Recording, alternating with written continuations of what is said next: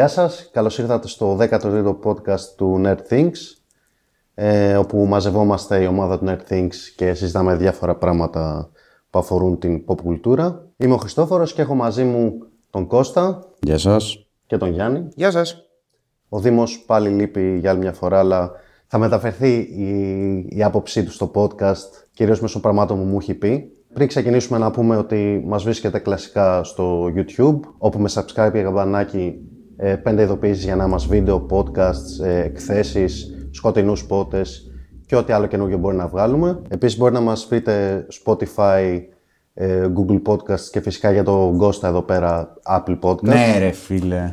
που γουστάρει full. Δεν μπορούμε να επιμείνουμε αρκετά σε αυτό το θέμα. Λοιπόν, και εδώ ο Κώστας, ε, παρακαλώ πολύ να μας πει, γιατί επειδή είναι, δι- ήταν δικιά του ιδέα Οκ. του θέματος, οπότε να μας πει ο ίδιος το θέμα. Εντάξει, δεν θα πω ακριβώς όλη μου την, την αντίληψη αυτό. Νομίζω ότι θα, αυτό θα βγει συλλογικά πάνω στην κουβέντα. Γιατί νομίζω ότι μοιραζόμαστε κάποιες κοινές απόψεις, τουλάχιστον σε ένα πεδίο. Η ιδέα για το συγκεκριμένο podcast ήρθε κατόπιν όλης αυτής της ιστορίας που έχει γίνει με, με τα σινεμά που κλείνουν στην Αθήνα. Γενικά υπάρχει μια σειρά από σινεμά που έχουν κλείσει ε, τελευταία. Το πιο πρόσφατο επεισόδιο, ας πούμε, σε αυτή τη σειρά γεγονότων είναι το ενδεχόμενο κλείσιμο δύο πολύ ιστορικών κινηματογράφων, του Ιντεάλ και του Άστορ. Νομίζω υπάρχει και ένα τρίτο που ενδέχεται να κλείσει. Κάτι παίζει και με την Ήριδα, το πολυχώρο εκεί. Α, η Ήριδα, ναι. Ναι. Εγώ την είχα γνωρίσει την Ήριδα κάποια στιγμή παλιά, όταν ήμουν, ξέρω εγώ, 18-19 χρονών, που είχα πάει σε ένα πάρτι που είχε κάνει εκεί μια λέσχη φωτογραφική, κάτι τέτοιο. Γιατί είναι ένα πολυχώρος που λειτουργεί με διάφορους τρόπους, κάνει και προβολές και διάφορα τέτοια. Τέλος πάντων, το Ιντεάλ και το Άστορ νομίζω ότι ανήκει ιδιοκτησιακά στο, στο Υπουργείο Εργασίας και Κοινωνικών Υποθέσεων, κάτι τέτοιο. Και κάτι παίζει μια ιστορία με τον ΕΦΚΑ. Το έχει βγάλει σε δημοπρασία ή κάτι τέτοιο. Και έχουν γίνει, ας πούμε, εκεί τα, τα διάφορα bids και υποτίθεται ότι αυτό προορίζεται για να γίνει πολυτελές ξενοδοχείο το κτίριο στο Ιντεάλ. Έχει γενικά ξεδιπλωθεί ένα, ένα κύμα αλληλεγγύης προς τα δύο σινεμά αυτά. Υπάρχει αρκετή αρθρογραφία πάνω στο θέμα ε, και από ας πούμε καθεστωτικά μέσα που λέμε παίρνουν λίγο μεσοβέζικη θέση αυτά. Όχι όλα. Πολλά Με όμως- διαβάσει κάποια σκουπιδένια άρθρα. Ναι, π.χ. της Καθημερινής που διάβασα τώρα πριν Καθημερινής ήταν. ε, ξεκινήσουμε εδώ το podcast. Τι μαλάκα, που αρκετά διαβάζω. δίκαιο το δικά μου. Ναι, οκ.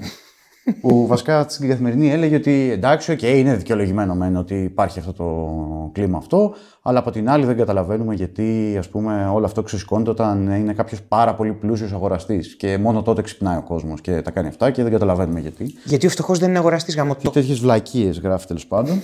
Που σιγά μην απολογηθούμε για το πότε ζητάμε πράγματα. Κιόλας. Που έλεγε Μα ένα δεν, άρθρο. δεν δουλεύει η βάση στην οποία το θέτουν. Δηλαδή, ο, ο- μόνο όταν ο αγοραστή είναι πλούσιος. Γιατί πότε αλλιώς είναι αγοραστής ολόκληρου κτηρίου; Και καλά λέει όταν είναι μόνο high, πολύ πολύ high profile ο... Εντάξει, τρίχες. Τρίχες. Whatever, whatever. Τρίχες, μαλάκα. Ποιο άρθρο, σε ποια εφημερίδα ήταν που έλεγε ότι είναι η νοσταλγία των αριστερών; Α, παίζει ένα στην Στην Καθημερινή. Καθημερινή Στην ήταν, εντάξει, το πρέπει να ίδιο. είναι. Ναι, ναι. Ότι αυτό ήταν εντάξει, οκ. Η νοσταλγία των αριστερών. Ναι, ναι, ναι. Ναι, γιατί ως γνωστό ε, σου έχουν πιστοποιητικό φρονημάτων εκεί πέρα, σου ζητάνε ναι, και βέβαια. αν δεν είσαι αριστερός δεν μπαίνεις. Όχι, ξέρεις τι γίνεται, θα σου πω τι έχει γίνει. Επειδή όλο αυτό το θέμα ε, έχει συσπειρώσει αρκετό αριστερό κόσμο, αλλά και αρκετό κόσμο ο οποίος δεν είναι αριστερός ή αναρχικό whatever, αλλά είναι και κόσμος, είναι φίλοι, κόσμος που είναι κάτοικοι της πόλης και θέλουν η πόλη να έχει πολιτισμικά σημεία αναφοράς. Απ' τη μία κρατάνε μία θέση ότι, οκ, δεν είναι καλό να κλείσουν, μωρέ, που απευθύνονται στους πιο απολιτίκ πολίτες, ας πούμε. Αλλά από την άλλη προσπαθούν να, να, να χτυπήσουν και τη- τη λεγόμενη αριστερή ηγεμονία, ιδεολογική ηγεμονία που έλεγε ο Βορύδης και αυτές τις βλακίες. Οπότε γράφουν και λίβελους, ας πούμε, έτσι λίγο υπόγεια. Είναι σκουπιδένιες θέσεις αυτές. Κρε, κρετίνη. Ναι, τελείως, είναι μάλλον. εντελώς κρετίνη. Μα προφανώς. Βασικά απευθύνονται σε κρετίνους. Έχει γίνει ε, ε, μια ολόκληρη ιστορία γύρω από αυτό. πο- Πολύ επιγραμματικά, γιατί και εγώ δεν την ξέρω πάρα πολύ αναλυτικά. Όποιος την ξέρει, ξέρω εγώ, ας γράψει κάτι στα σχόλια για να υπάρχει ένα σημείο στο οποίο αναφέρεται όλο αυτό. Αυτά που ξέρω είναι ότι ο ΕΦΚΑ πήγε να το δημοπρατήσει, προχώρησε κάπως αυτή η διαδικασία. Το, το Δημοτικό Συμβούλιο της Αθήνας υποτίθεται ότι ψήφισε ομόφωνα να μην γίνει αυτό. Δηλαδή μέχρι και ο Μπακογιάννης και αυτά, όντως. Αλλά η Μενδώνη που είναι του Υπουργείου Πολιτισμού, Υπουργός Πολιτισμού, αυτή η θεία, ε, έριξε τον μπαλάκι στο Υπουργείο Περιβάλλοντος. Δεν είμαι σίγουρος γιατί, ότι και καλά είναι στην αρμοδιότητά τους αυτό. Οπότε πήγε να το ξεφορτωθεί από πάνω της το, το θέμα. Όπως όλα. Την καυτή πατάτα.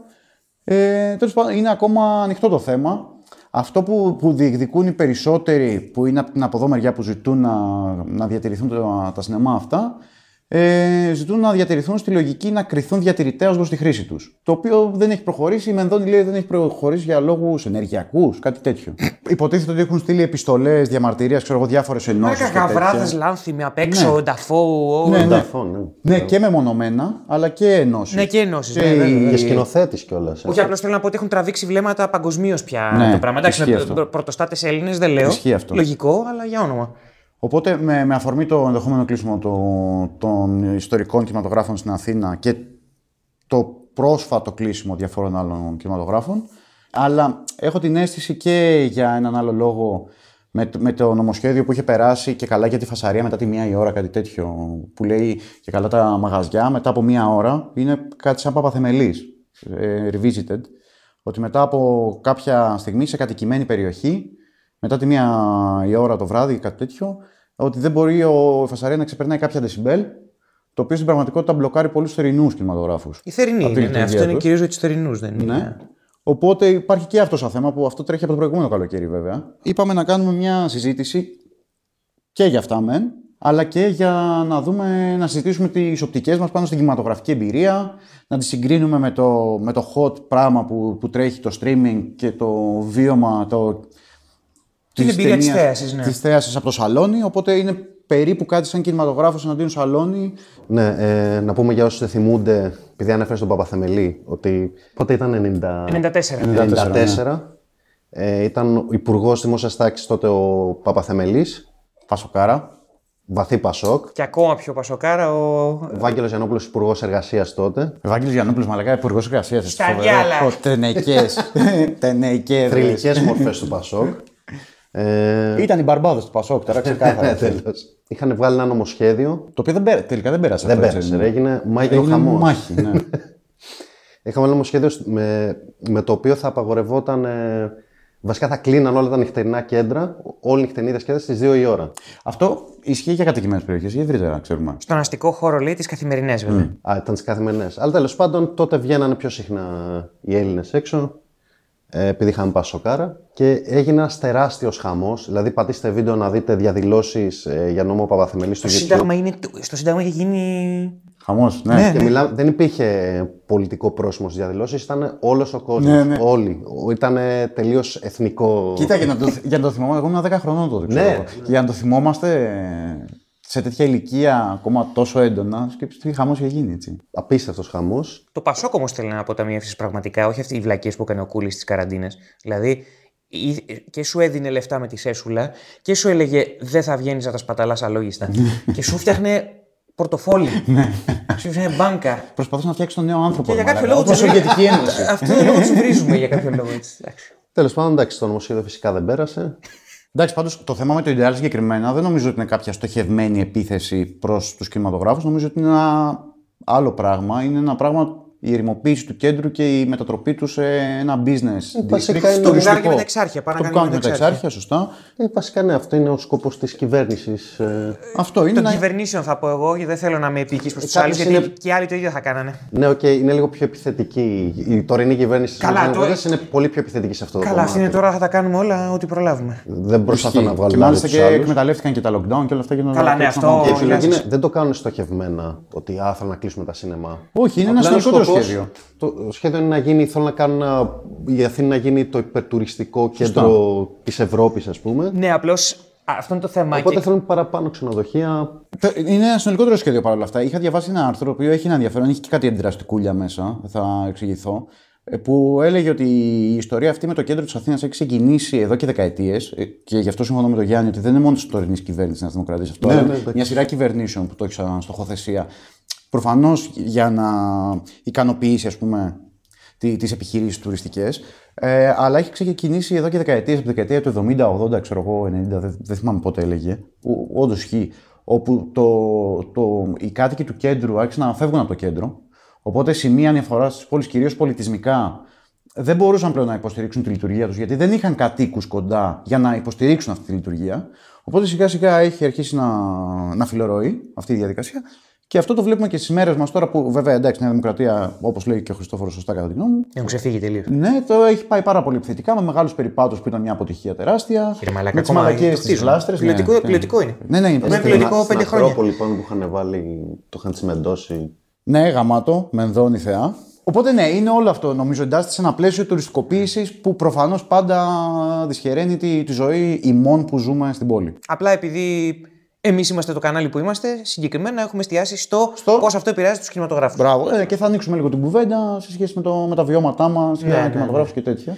Ε, λοιπόν, αρχικά εγώ να πω ότι ε, έχω λυπηθεί και για κλειστούς κινηματο... και για άλλους κινηματογράφους οι οποίοι έχουν κλείσει. Δεν είναι δηλαδή Σωστό. ε, τα, ιστορικά, τα ιστορικής αξίας κτίρια κτλ. Όταν κλείνει ένας κινηματογράφος είναι πάντα μια μαλακία. Δηλαδή, ένας κινηματογράφος που έχω κοντά μου είναι το Όσκαρ. Είχα, διότι έκλεισε.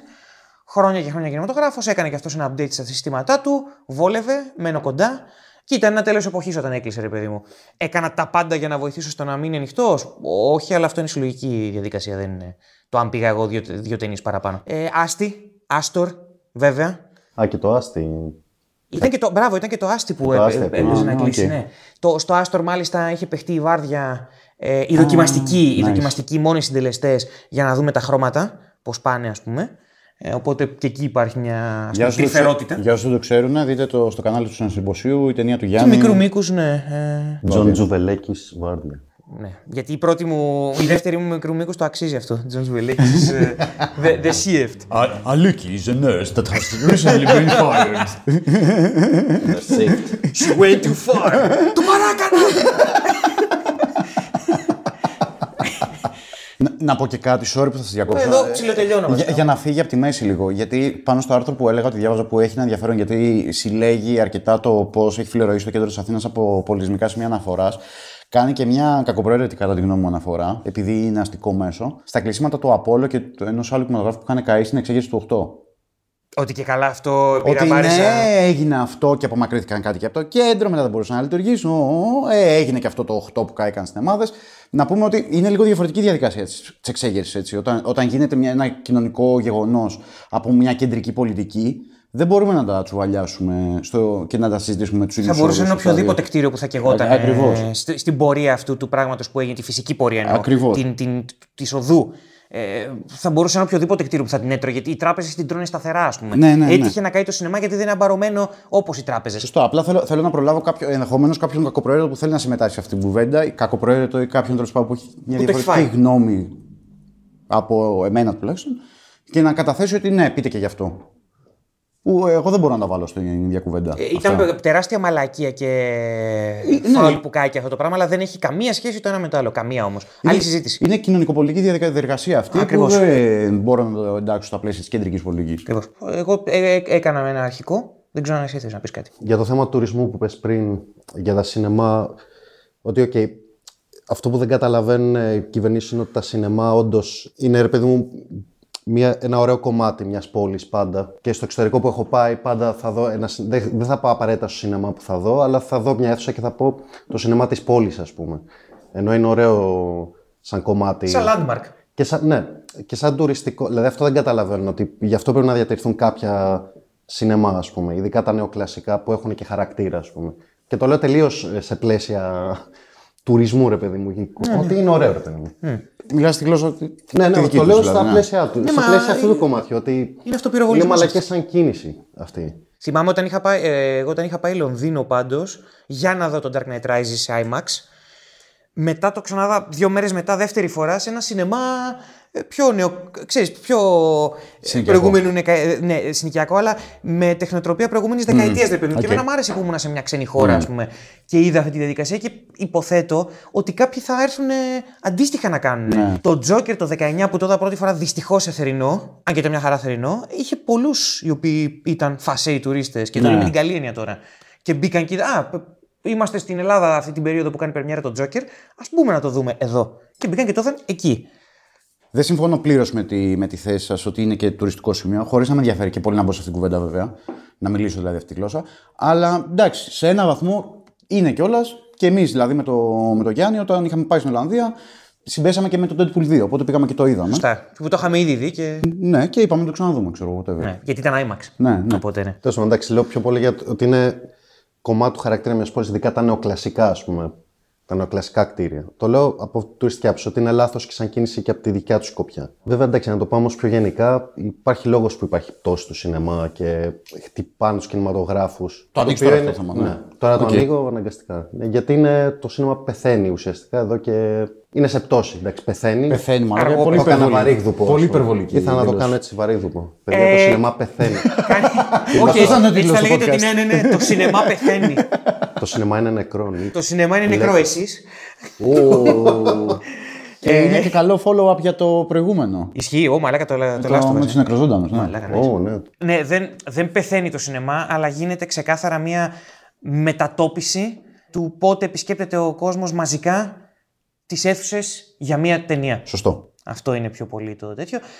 Το οποίο άμα, άμα, μια, άμα ένας τομέας, ρε παιδί μου, ανοιχτεί και αρχίζουν να, να ανοίγουν ε, επιχειρήσεις πάνω σας στη λειτουργία αυτού του τομέα και αρχίζει το ενδιαφέρον του κόσμου, του καταναλωτή, να πηγαίνει προς μια συγκεκριμένη κατεύθυνση, ναι, πολλά από αυτά τα μαγαζιά θα κλείσουν. Αυτό μπορεί να γίνει και σε καφετέριες, αυτό μπορεί να γίνει και σε μπεργκεράδικα, ας πούμε, να, ή σε, πες το, τα τουατζίδικα. Δηλαδή, βλέπεις ότι υπάρχει ξαφνικά ένα μπαμ ότι ο κόσμος γουστάρει να βαράει τα του, θα ανοίξουν τα τουατζίδικα. Κάποια στιγμή θα γίνει ένα βήμα πίσω σε αυτό, θα αρχίσουν να κλείνουν μαγαζιά το ένα μετά το άλλο. Ας πούμε. Ε, κάτι αντίστοιχο γίνεται και με το σινεμά Ναι. λόγω streaming. Λόγω των streaming. ε, Το streaming, ναι, είναι το πρώτο, το πιο βασικός παράγοντας. Έχει και τα καλά του βέβαια αυτό, έτσι. Φυσικά και. Δηλαδή, Έχει τα καλά. Ο- δεν ε, τα- είναι, ναι. Το streaming σαν streaming, όχι Ναι, ότι κυκλίνουν. ναι, όχι, όχι, ναι. Το streaming σε streaming. Τώρα το σινεμά έχει, υπάρχουν δύο όροι. Υπάρχει το σινεμά που είναι η αίθουσα, εκεί που είναι ο κινηματογράφος, και υπάρχει το σινεμά που είναι η παραγωγή ταινιών. Σωστά. Αυτό που αλλάζει ουσιαστικά δεν έχει σταματήσει. Δηλαδή ουσιαστικά δεν πεθαίνει το σινεμά σαν παραγωγή ταινιών. Συνέχεια Ανθίζει. παράγονται ακόμα περισσότερες ταινίες. Απλά αλλάζει το format πλέον. Η διανομή. Ναι, το η διανομή δεν είναι πλέον τόσο στις αίθουσες, γίνεται μέσω του streaming. Και έχουμε Netflix, εντάξει, το Netflix το ξεκίνησε όλα. Ε, Και μετά, τώρα έχουμε όλα τα plus. μετά έχουμε Amazon, ναι, Flix και Plus είναι όλα. Είναι Ναι, ναι, ναι. Netflix. Σε- Netflix. Μπράβο. το, το, το νέο hot ε, πράγμα. Είναι όπως παλιά που λέγανε με τα τέτοια. Ε, που λέγανε Kleenex. Ε, ναι, ναι, ναι, ναι. Είναι το ίδιο το ακριβώς. Etex, τώρα έχει γίνει Flix, ρε παιδί. Κάποιος το έλεγε πάλι πρόσφατα αυτό. Ναι. Οπότε το πρώτος παράγοντα είναι αυτός. Και μετά αυτό διωγγώθηκε στα χρόνια της καραντίνας. Δηλαδή εκεί ήταν το σημείο που όντως δηλαδή, βγήκαν όλες οι βαρύκπε δηλώσεις, οι μεγάλοι του Hollywood, ας πούμε, να κάνουν εκστρατείες να σωθεί το σινεμά. Γιατί βλέπεις ότι, βλέπουν οι ίδιοι ότι έχουν ε, ε, ζημιά στη, στις τσέπες τους. Ε, και άρχισαν μια εκστρατεία όλοι με τον Tom Cruise μπροστά, ή τον Nolan. Τον το Cruise, Spiel- Nolan, Ο Spielberg. Nolan το ξεκίνησε Ο Nolan, ναι. μαζί με τον Tom Cruise. Βασικά ο Νόλαν επειδή έβαλε πολλά δικά του φράγκα στο Tenet, ε, προφανώς θα το έκανε και για ιδιωτελείς λόγους. Ε, ήθελε να πάει κόσμο στο σινεμά και εντάξει, αγαπάει το σινεμά ο Νόλαν, δεν, δεν το κάνει μόνο για ιδιωτελείς λόγους, αλλά ταυτόχρονα ε, ήθελε και να πάρει λεφτά πίσω, διότι μαλάκα έβαλε λεφτά στο Tenet. Όχι αστεία. Συγκεκριμένα ο Νόλαν, παρότι τον αντιπαθώ, αλλά είναι πολύ καλός κινηματογραφιστής. Ειδικά ο Νόλαν, νομίζω οι ταινίες που γυρνάει, τις γυρνάει. Αναδεικνύονται πάρα πολύ σε αίθουσα. Ναι, ναι. Πολύ περισσότερο από ό,τι έχει στο Το σαλόνι. γυρνάει για, το θέα, για, το, για τη μεγάλη οθόνη, για το θέαμα. Δηλαδή, αν δεις τη Δουνκέρκη, έχει- φαντάζομαι δεν το είχα δει σινεμά, αλλά Καμία πρέπει να είναι σχέση. πολύ διαφορετική Καμία εμπειρία. σχέση, καμία σχέση. Ε, είναι immersive, ας πούμε. Ε, Και το βλέπεις αυτό σε σκηνοθέτες. Επίσης είναι από τους σκηνοθέτες που κρατάνε το φιλμ ζωντανό. Και αυτό είναι, είναι επίσης πολύ εκτιμητέο. Ενώ ε, συμπαθώ το ψηφιακό και την εκδημοκράτηση που φέρνει σε μικρότερους. Ε, το φιλμ είναι για μένα στόχος, ας πούμε. Και πιστεύω ότι θα πρέπει να είναι για τον κάθε, για τον κάθε κινηματογραφιστή στόχος, αν μπορέσει να το κάνει. Τέλος πάντων, μαζί με το streaming, ε, επίσης είχαμε και τηλεοράσεις να γίνονται πιο μεγάλες ξαφνικά. Α- Αν θυμάστε, ας πούμε, όταν ήμασταν μικροί περισσότεροι, οι τηλεοράσεις να ήταν ε, οι μεγάλες να ήταν 40 ίντσες το πολύ, ξέρω, 32. Εγώ μεγάλωσα με μικρότερες τηλεοράσεις. Με μικρότερες. Ναι, Ναι, ναι, ναι, μικρότερες. Πολύ, Φάση πολύ λέω. 25 ίντσες. Σαραντάρες ήταν μεγάλες πριν 10 χρόνια. Σαραντάρες ναι, ήταν τεράστιες τότε. Εμεί τα παιδάκια ήταν. Ναι, 32 να ήταν, ξέρω εγώ τι κάπου εκεί. Οι οποίες Ναι. ήταν οι μεγάλες. Και ξαφνικά τώρα οι 32 είναι ξέρω, εγώ, τηλεόραση που βάζεις στην Καλά, κρεβατοκάμερα. οι πεν- οι 50-55 ίντσες είναι για πλέμπα πλέον. Ναι. Ναι, ρε, που έχω πλέμπα. από Ξέρω, 55 αυτά- ίντσες. Βασικά ήταν τελείως. Επίσης έχουν, έχουν φτιάξει τα ηχοστήματα και οπότε είναι πολύ πιο μπροστά να φτιάξεις ένα... Μια εξομοίωση σινεμά. μια εξομοία σινεμά στο σαλόνι σου. Οι μερακλείδες, ας πούμε, που μπορεί να έχουν έναν ελεύθερο τοίχο, μπορεί να βαρέσουν και Προτζέκτορα. προτζέκτορα, ένα καλό προτζέκτορα Σωστά. να έχει τέτοιο. Οπότε υπάρχουν τρόποι να φέρεις το σινεμά σπίτι σου με όρους τεχνικούς άρτιους, Ναι. ας πούμε. Οπότε έχει ο κόσμος και πρόσβαση στο να φτιάξει μια δικιά του φάση στο σπίτι του. Ισχύει. Σε συνδυασμό με το streaming. Και εδώ αρχίζουν τα δύσκολα στις κουβέντες. Και να το πάμε λίγο στην, ε, Ομολογουμένως. στα ελληνικά πλαίσια εδώ πέρα, ότι γενική κουβέντα, οκ, okay, βανίλα όπως λες εσύ. Αλλά okay, λόγω κρίσης, ας πούμε, δεν μπορούσε ο κόσμος να πηγαίνει το ίδιο εύκολα σινεμά όπως παλιά. Για να μιλήσω για τον εαυτό μου, δεν μπορώ να πηγαίνω. Ήθελα να πηγαίνω μια φορά τη βδομάδα σινεμά. Δεν μπορώ να το κάνω. Με τα υπόλοιπα έξω δεν βγαίνει. Ε, οπότε πολλοί κόσμοι αναγκάζεται να μείνει σπίτι του και οικονομικά ότι Οκ, είναι, το πρακτικό, είναι και το οικονομικό, είναι και το πρακτικό του θέματος ότι ε, αν δουλεύει, ας πούμε, θα πρέπει για να πάει σινεμά πρέπει να κάνει μια διαδικασία, να πάει, αν δεν έχει κοντά στο σπίτι του, είτε να πάει με μέσα, να πρέπει να οργανώσει το πρόγραμμά του αντίστοιχα, ή αν πάει με αμάξι να πρέπει να βρει πάρκινγκ, ας πούμε. Και αν έχει οικογένεια, να συμπληρώσω, και στην Αμερική υπάρχει, επειδή υπάρχει πολύ σαν κουλτούρα το σινεμά πιο πολύ από εμάς, αλλά νομίζω και στην Ελλάδα ισχύει αυτό. Αν πάρεις τώρα τα παιδιά σου και πας ε, στο σινεμά, δεν είναι ποτέ η τιμή του εισιτηρίου που θα πληρώσεις. Είναι και τι θα τους πάρεις, το, ναι, όλο, ναι, ναι, τα όλα παρελκόμενα. Ε, τα popcorn, τα nachos, ε, τα αναψυκτικά, τα πάντα. Ναι. Οπότε είναι και αυτό ένα έξοδο το οποίο μαλάκα ξαφνικά έγινε το Σαββατόβραδο σου αυτό. Όχι, που είναι, είναι ωραίο, εντάξει, μου αρέσει σαν είδη. Δεν το λέω για κακό, απλά είναι κομμάτι του εξόδου που είπες και εσύ πριν, ας πούμε. Οπότε είναι μια διαδικασία, ρε παιδί μου, που, στην οποία πλέον ο κόσμος, και ειδικά στην Ελλάδα, ας πούμε, πολλοί κόσμοι είπε: Οκ, okay, δεν έπρεπε να βάλει κάτι τη μέση. Και σε συνδυασμό ότι πλέον μπορεί να το έχει σπίτι του, έστω και από το λάπτοπ. Δηλαδή δεν χρειάζεται να έχει και εγώ σύστημα. Κάποιοι βολεύονται απλά. Κάποιοι βλέπουν και από το κινητό μου. Από το κινητό, από το λάπτοπ. Δηλαδή έχουν, υπάρχει και αύξηση και των μέσων ε, που μπορείς να δεις ταινία. Ε, οπότε όλο αυτό συνετέλεσε στο να Βέβαια και το, το σινεμά. Το ξέρουν αυτό και γι' αυτό νομίζω η πλειοψηφία αυτών έχει τουλάχιστον μια μέρα εβδομάδα κάποια προσφορά η οποία συνήθως είναι αρκετά καλή. Ναι, αυτό με την κρίση ξεκίνησε εντάξει κάποια στιγμή και εγώ δηλαδή που δεν είχα ποτέ πραγματικά οικονομικό πρόβλημα. Μαλάκα ε, έβλεπα τις τιμές και λέω καθίστε μαλάκα, τι κάνετε ας πούμε. 8,5 ευρώ είχαν φτάσει κάποια στιγμή τα εισιτήρια. Και... Μα και τώρα είναι τόσο. Όχι, το ξέρω, αλλά από, τότε δεν υπήρχαν οι προσφορές και άρχισαν να βγαίνουν οι προσφορές που αναφέρει ο Κώστας. Ναι, και λέω. Ναι, ρε φίλε, εντάξει, οκ, okay, ακραίο. Προς υπεράσπιση στην αρχή ήταν τα multiplex που το έκαναν αυτό. Προς υπεράσπιση των μικρών. Απλά μετά, λόγω της ε, κρίσης κτλ., έσκασε και ο μικρός κινηματογράφος και έλεγε εισιτήριο 7,5.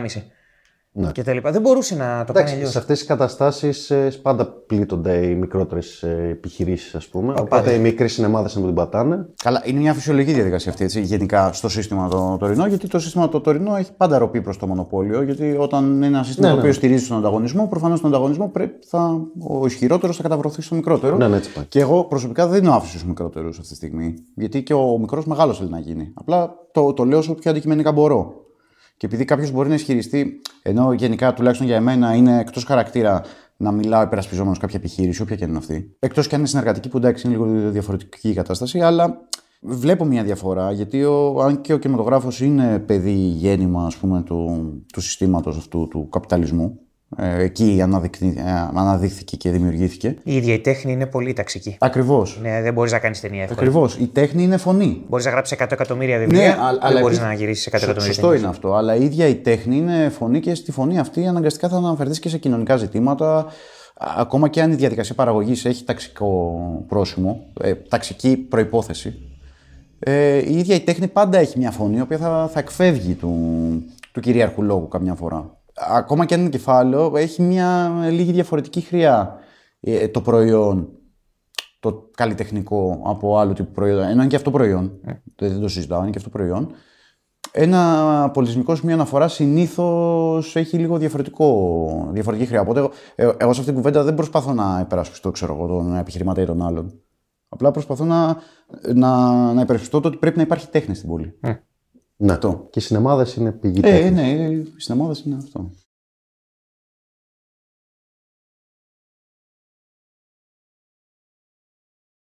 Και εγώ. Ότι κλείνουν γενικά οι αίθουσες είναι λίγο και σημείο των καιρών. Πώς να σου το πω. Έτσι λειτουργεί το σύστημα αυτό, ρε παιδί μου. Εγώ προσωπικά, okay, δεν θέλω να κλείσουν οι αίθουσες, αλλά δεν μπορώ να πηγαίνω. Δηλαδή, όπως είπα πριν, δεν μου είναι εύκολο να πηγαίνω σινεμά κάθε εβδομάδα. Δεν μπορώ να το κάνω. Μπορώ να πηγαίνω κάποιες συγκεκριμένες προβολές. Καλά, και ούτε είναι λύση αυτό τώρα. Εντάξει, ναι, και δεν είναι λύση. Δηλαδή, άμα λένε να πάει κόσμος στις αίθουσες. Η αλήθεια είναι ότι εντάξει, δεν πάει. Ο περισσότερος κόσμος πλέον έχει βολευτεί στο σπίτι του. Ε, οι περισσότεροι, ας πούμε, βλέπουν τις ταινίες στο σπίτι μόνο όταν παίζει κάποια μεγάλη. Όταν γίνεται πολύ δώρο για μια ταινία που θα πάει να γεμίσει ο κόσμος, ξέρω Που αυτό έγινε τώρα στο Avatar π.χ. που είναι και το μεγάλο blockbuster και έγινε στην Ελλάδα στο The Whale του Αρονόφσκι. Mm. Σαν μεσόωρο πάντως η ψαλίδα έχει ανοίξει διότι ή θα πάνε άνθρωποι να δουν τα μεγάλα blockbuster ή θα πάνε να δουν τα φεστιβαλικά οι λεγόμενοι συνεφίλ. Ναι, οι μέσες ταινίες δεν. Οι μέσες ταινίες δεν είναι επιπλέον και αυτό είναι το χειρότερο. Πάντα όταν το μέσο δεν επιπλέει, τάξη, ταινίες, πες το όπως θες, ε, είναι δείγμα τεράστιου προβλήματος. Όντως, έχεις point σε αυτό. Γι' αυτό και πλέον οι μέσες ταινίες είναι στο streaming σχεδόν. Ακριβώς. Κατά αποκλειστικότητα βγαίνουν στο Ακριβώς. streaming. Με, με ό,τι και αν σημαίνει αυτό για την ποιότητα των ταινιών αυτών Ναι. και το πώς βρίσκουν σχεδόν πάντα σπίτι στο streaming. Αλλά αυτό είναι πολυφωνία. Εγώ είμαι OK με αυτό, στα αρχίδια μόνο. Αυτό δηλαδή, αυτή η κατηγορία ότι το Netflix πετάει συνεχώς σκουπίδια. Ναι, το Hollywood πάντα πέταγε σκουπίδια, απλά τα πέταγε στο σινεμά. Δεν είναι ότι το Netflix ξαφνικά είπε: Ωραία, Υπάρχει η ανάγνωση South Park ότι τους παίρνουν τηλέφωνο και λένε: Έχω μια ιδέα για ένα ροζ δράκο που χέζει και το Netflix λέει ναι. και είμαι σε φάση, ξέρεις κάτι, γιατί όχι. Ωραία, αλλά αυτό πέρα από την υπερβολή του South Park που το κάνει για κομικούς λόγους, Εντάξει, πάντα. έχει και ένα point με, με την έννοια ότι σε αυτό φταίνε και οι, οι, οι, οι κυρίαρχες εταιρείες παραγωγής και διανομής ε, των κινηματογράφων. Έχεις έναν Σκορτσέζο ο οποίος θέλει να βγάλει ένα Irishman και του ήταν πολύ πιο βολικό να το κυκλοφορήσει σε streaming παρά να το κυκλοφορήσει σε κινηματογράφο. Ναι, Αυτό βέβαια, είναι- δεν το αυτό είναι- χρηματοδοτούσε. Αυτό, αυτό είναι πολύ ενδεικτικό για την αλήθεια της βιομηχανίας κινηματογραφικής, ούτως ή άλλως. Που είναι Σκορσέζε, δεν είναι Ε, είναι Σκορσέζε, ρε κανένας φίλε. νέος που δυστυχώς δεν έχει το, ε, το εκτόπισμα. Ναι, ξέρεις ότι με το που θα βγει η ταινία του έχεις ένα κοινό έτοιμο να πάει να το παρακολουθήσει. Το ξέρεις αυτό. Ναι, ναι, ναι. Παρ' όλα αυτά. επιλέγουν- Σκορσέζε, Κουαρόν, ο Φίντσερ τώρα έχει πάει στο streaming. Δηλαδή έχει Κοίτα, γίνει. οι μόνο τα μεγάλα ονόματα που πλέον κάνουν ταινίες στο σινεμά και θα, θα μαζέψουν κόσμο, θα κάνουν επιτυχία είναι ο Ταραντίνο και ο Νόλαν. Σωστά. Τα δύο μεγάλα ονόματα. Ε, και ο Ρονόφσκι, εντάξει. Ο Αρνόφσκι σε άλλο πλαίσιο, δεν ξέρω άμα είναι. Σε άλλο, Νομίζω δεν είναι είναι. πιο πολύ το βιώνουμε στην Ελλάδα με τον Αρνόφσκι για κάποιον Σαν λόγο. του Scorpions. Ναι, Ναι, όντως. είναι κάπως έτσι. Και, και επίσης πρέπει να δούμε λίγο αναγκαστικά και το πώς έχουν διαμορφωθεί τα κοινά. Γυρίζουμε τώρα στο πρώτο podcast που είχαμε κάνει για τη Marvel εναντίον Σκορσέζε, ρε παιδί μου. Όπως και η τηλεόραση διαμορφώνει, έτσι και το σινεμά διαμορφώνει, ρε παιδί μου, το επόμενο κοινό του. Και το επόμενο κοινό του του δίνει το OK να συνεχίσει προς την τάδε κατεύθυνση. Γι' αυτό έχει γίνει τόση ε, μετατόπιση προς το υπερηρωικό είδος και αυτά κυρίως θα δεις στο σινεμά. Ή τα αντίστοιχα φραντσέζ που έχουν αντιγράψει το υπερηρωικό είδος, δηλαδή τη Marvel, όπως το Star Wars. Λοιπόν, που και το Star Wars που έφαγε τη, και καλώς έφαγε την ψυχολουσία του, ε, την εισπρακτική τελικά, έχει γυρίσει όπως και η Marvel να φτύνει content στο streaming. Γιατί το streaming ουσιαστικά ξεκίνησε από το YouTube ε, σε μαζικό επίπεδο, σε, Σωστό. σε- σε- στο mainstream. Και ε, δεν μπορείς να πεις ότι βγαίνει τέχνη. Δηλαδή δεν παράγουμε τέχνη εμείς αυτή τη στιγμή. Παράγουμε content. Παράγουμε συζητήσεις και κάποιοι θα θελήσουν να τις ακούσουν κτλ. κτλ. Υπάρχει λοιπόν μια αλήθεια που, οκ, εγώ τα ακούω ότι το. Ποια, ποια ήταν η μαλάκη, ποια, πιο μαλακία σειρά που έχω δει, ας πούμε, στο streaming. Το Loki, ας πούμε. Α, το, το She-Hulk, μπράβο, τι λέω, το, το Loki είναι ιστορία μπροστά. το She-Hulk, ας πούμε, που είναι α, α, ανίποτη κουράδα, ξέρω εγώ. Θα, ακόμα και εκεί θα πω ότι είναι τέχνη. Αλλά βγαίνει με τη λογική content. Content. Πού είναι ο τόνος, content. Content είναι ευχαριστημένο. Ναι, ή στα γαλλικά, δεν ξέρω. Μπορεί να. Le content. Le Big Mac. Ε, Ριφιφί. Λοιπόν, ε, content λοιπόν, με την, με την ε, έννοια ότι βγα, ε, φτύνουμε πράγματα να γεμίζουμε, να γεμίζουμε το, το slate μας. Υπάρχει λοιπόν μια άλλη πιο ομά πελατειακή σχέση μεταξύ του ανθρώπου που καταναλώνει την τέχνη και του ανθρώπου που την παράγει ή τέλος πάντων των ατόμων που την παράγουν. Και αυτό επίσης οδηγεί στο να προτιμήσει κάποιος το streaming. Η, η λογική του binge που λες βγήκε όλη η σεζόν μέσα σε μία μέρα, όχι μέσα σε μία μέρα, την ίδια στιγμή βγήκε, οπότε θα, Σαββατοκύριακο θα λιώσω. Δεν θα πάω σινεμά. Ε, τι σου δίνει το σαλόνι και μπαίνω λίγο στις Οκ. συγκρίσεις σιγά σιγά. Οκ. Εκτός αν θέλετε να.